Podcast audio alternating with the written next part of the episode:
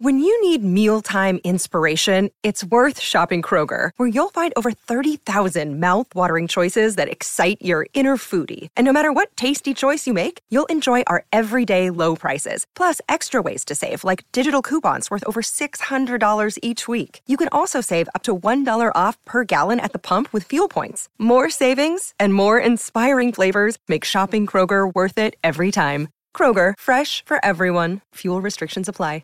On this day in 1980, Australian cricket batsman Kim Hughes becomes the third player to bat on all five days of a test match as the rain affected centenary test peters out to a draw at Lords. On this day in 1995, British boxer Frank Bruno defeats American champion Oliver McCall in a unanimous 12 round points decision in London for the WBC heavyweight title. And on this day in 2001, German Ferrari driver Michael Schumacher wins the Belgian Grand Prix. As we celebrate this day for Tobin Brothers Funeral Celebrating Lives, visit tobinbrothers.com.au.